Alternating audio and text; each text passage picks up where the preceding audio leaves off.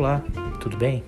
Meu nome é Maurício e é uma alegria para mim muito grande poder trazer nesse pequeno espaço de meditação, pequeno espaço de leitura, trazer algo que possa enriquecer o seu dia, lhe trazer paz, lhe trazer alegria, lhe trazer confiança. Obrigado por estar aqui, obrigado por você ouvir essa mensagem e peço que você, se possível, transmita, passa para frente.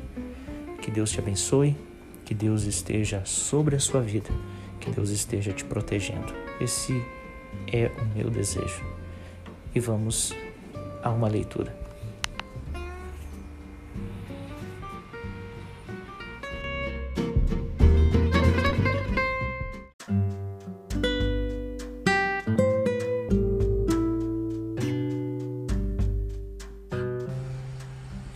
Salmo de número 23 é um dos salmos mais conhecidos da palavra de Deus.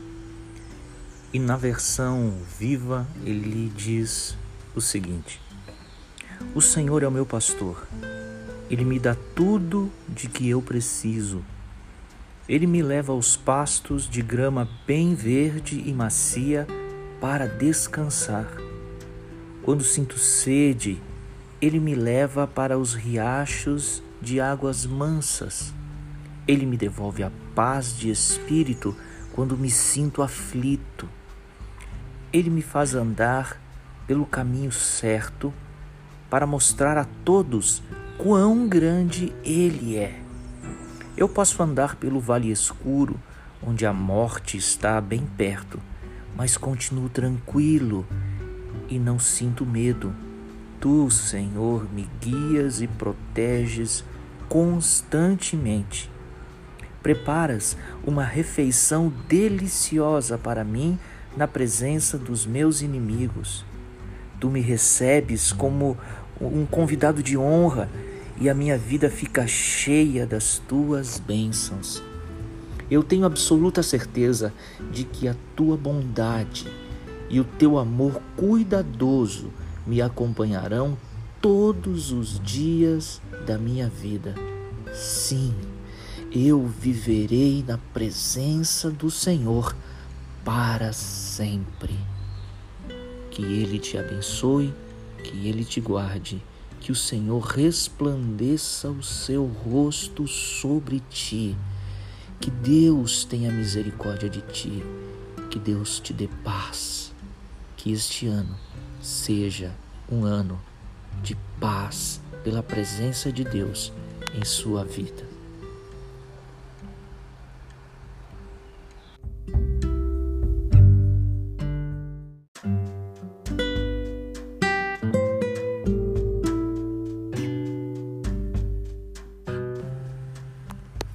No princípio, Deus criou os céus e a terra. A terra era sem forma e vazia e havia trevas sobre a face do abismo, mas o Espírito de Deus pairava sobre a face das águas. Estes são os dois primeiros versículos do livro de Gênesis, o primeiro livro da Bíblia. O tempo em que vivemos pode nos iludir. Por conta de um mundo totalmente submerso em tecnologias, podemos nos iludir achando que temos em nossa era atual todas as respostas, mas nós não as temos.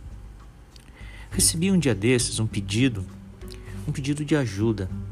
Uma avó querendo ensinar sua neta a importância de crer na história bíblica, na história bíblica da criação. Mas a criança cética desafiava sua avó com seus questionamentos acerca da fé.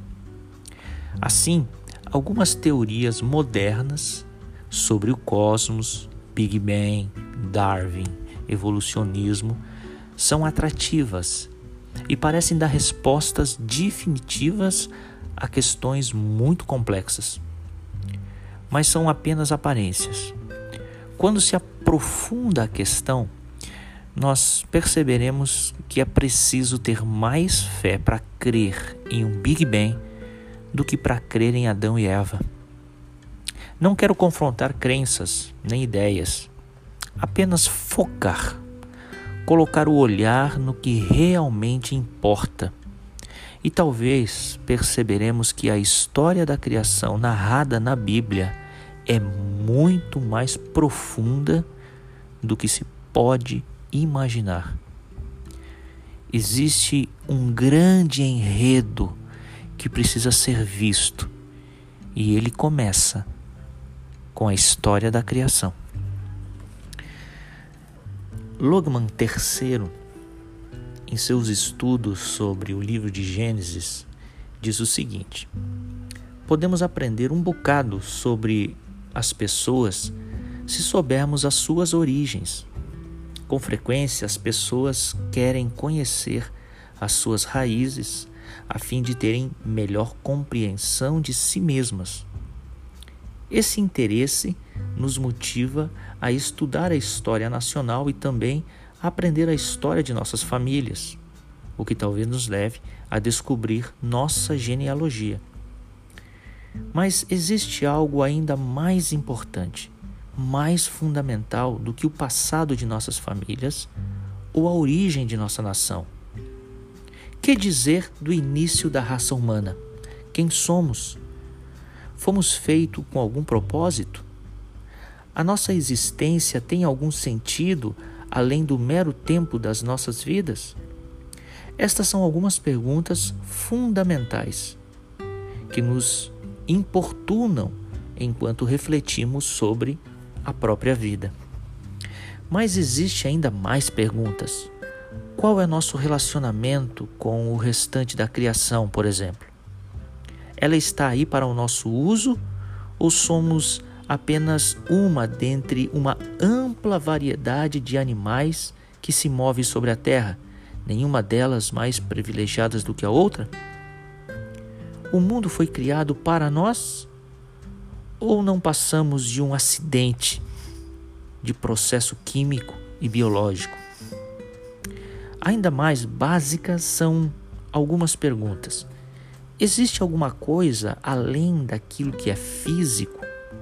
Aquilo que vemos é tudo que existe ou há algo espiritual que não conseguimos detectar diretamente por meio dos sentidos?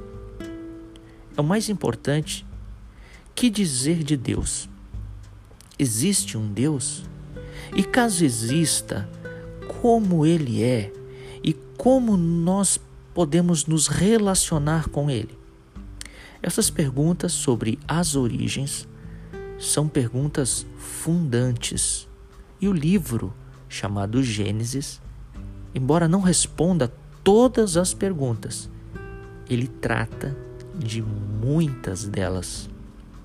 A tradição antiga reconheceu isso quando deu o nome de Gênesis a este livro. Na tradição hebraica, o livro ficou conhecido pela sua primeira frase, Bereshit, que significa no princípio. O título em português, Gênesis, vem da palavra grega que significa origens, visto que havia um reconhecimento de que esse livro proporcionava uma descrição das origens do universo, da terra, da vida em geral e também dos seres humanos. Além do mais, o livro narra as origens de Israel, o povo por cujo intermédio Deus escolheu trazer a sua bênção ao mundo. O povo que Deus escolheu para se revelar como Deus ao mundo. Devemos, enfim, enxergar uma ligação especial entre o início da Bíblia e o seu fim. Gênesis 1 e 2 narra a criação do cosmo e da humanidade. Deus coloca Adão e Eva no jardim onde está a árvore da vida. Em Gênesis 3, narra o rompimento daquele relacionamento. Bom, e a partir desse ponto, indo por toda a Bíblia até Apocalipse capítulo 20, ouvimos a história da redenção. de como Deus buscou os seres humanos para restaurar sua bênção sobre eles. É de grande significado que os dois capítulos finais de Apocalipse, quero dizer Apocalipse 21 e 22, empreguem uma linguagem que faz lembrar ao jardim do Éden, para descrever o momento de volta ou de se reunir novamente com Deus. O final nos revela a volta ao início de tudo. A Bíblia é constituída por muitos livros diferentes, mas há também um livro só, do qual o livro de Gênesis é o primeiro capítulo. Nessa posição, Gênesis dá início ao enredo da Bíblia, a história toda. O que Deus vai fazer, como Ele vai fazer, o porquê Ele vai fazer, o porquê que Deus vai buscar a redenção do homem que se perdeu.